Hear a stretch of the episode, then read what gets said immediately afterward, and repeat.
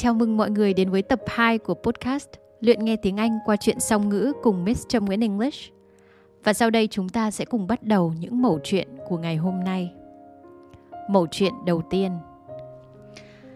Ba tôi nói, My father said, Bất cứ chuyện gì ở trên đời, with everything in life, nếu con chưa tự mình trải qua, if you haven't experienced it yourself, thì đừng quá cả tin Don't be too gullible. Thứ duy nhất con có thể tin tưởng là chính bản thân mình. The only thing you can trust, it's yourself. Mẩu chuyện thứ hai. Sau khi tôi cãi nhau với mẹ và nhận sai, after I argued with my mom and admitted my mistakes.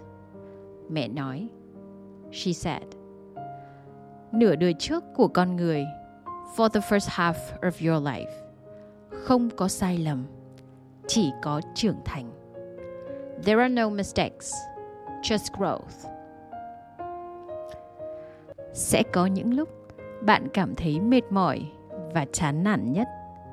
There are times when you feel exhausted and completely demotivated. Đấy chẳng qua là do bạn đang trên hành trình lên dốc It's just because you are going uphill.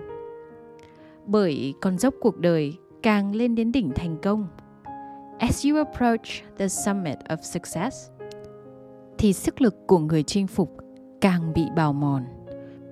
Your stamina, it's depleted. Cảm ơn các anh chị đã lắng nghe câu chuyện vừa rồi.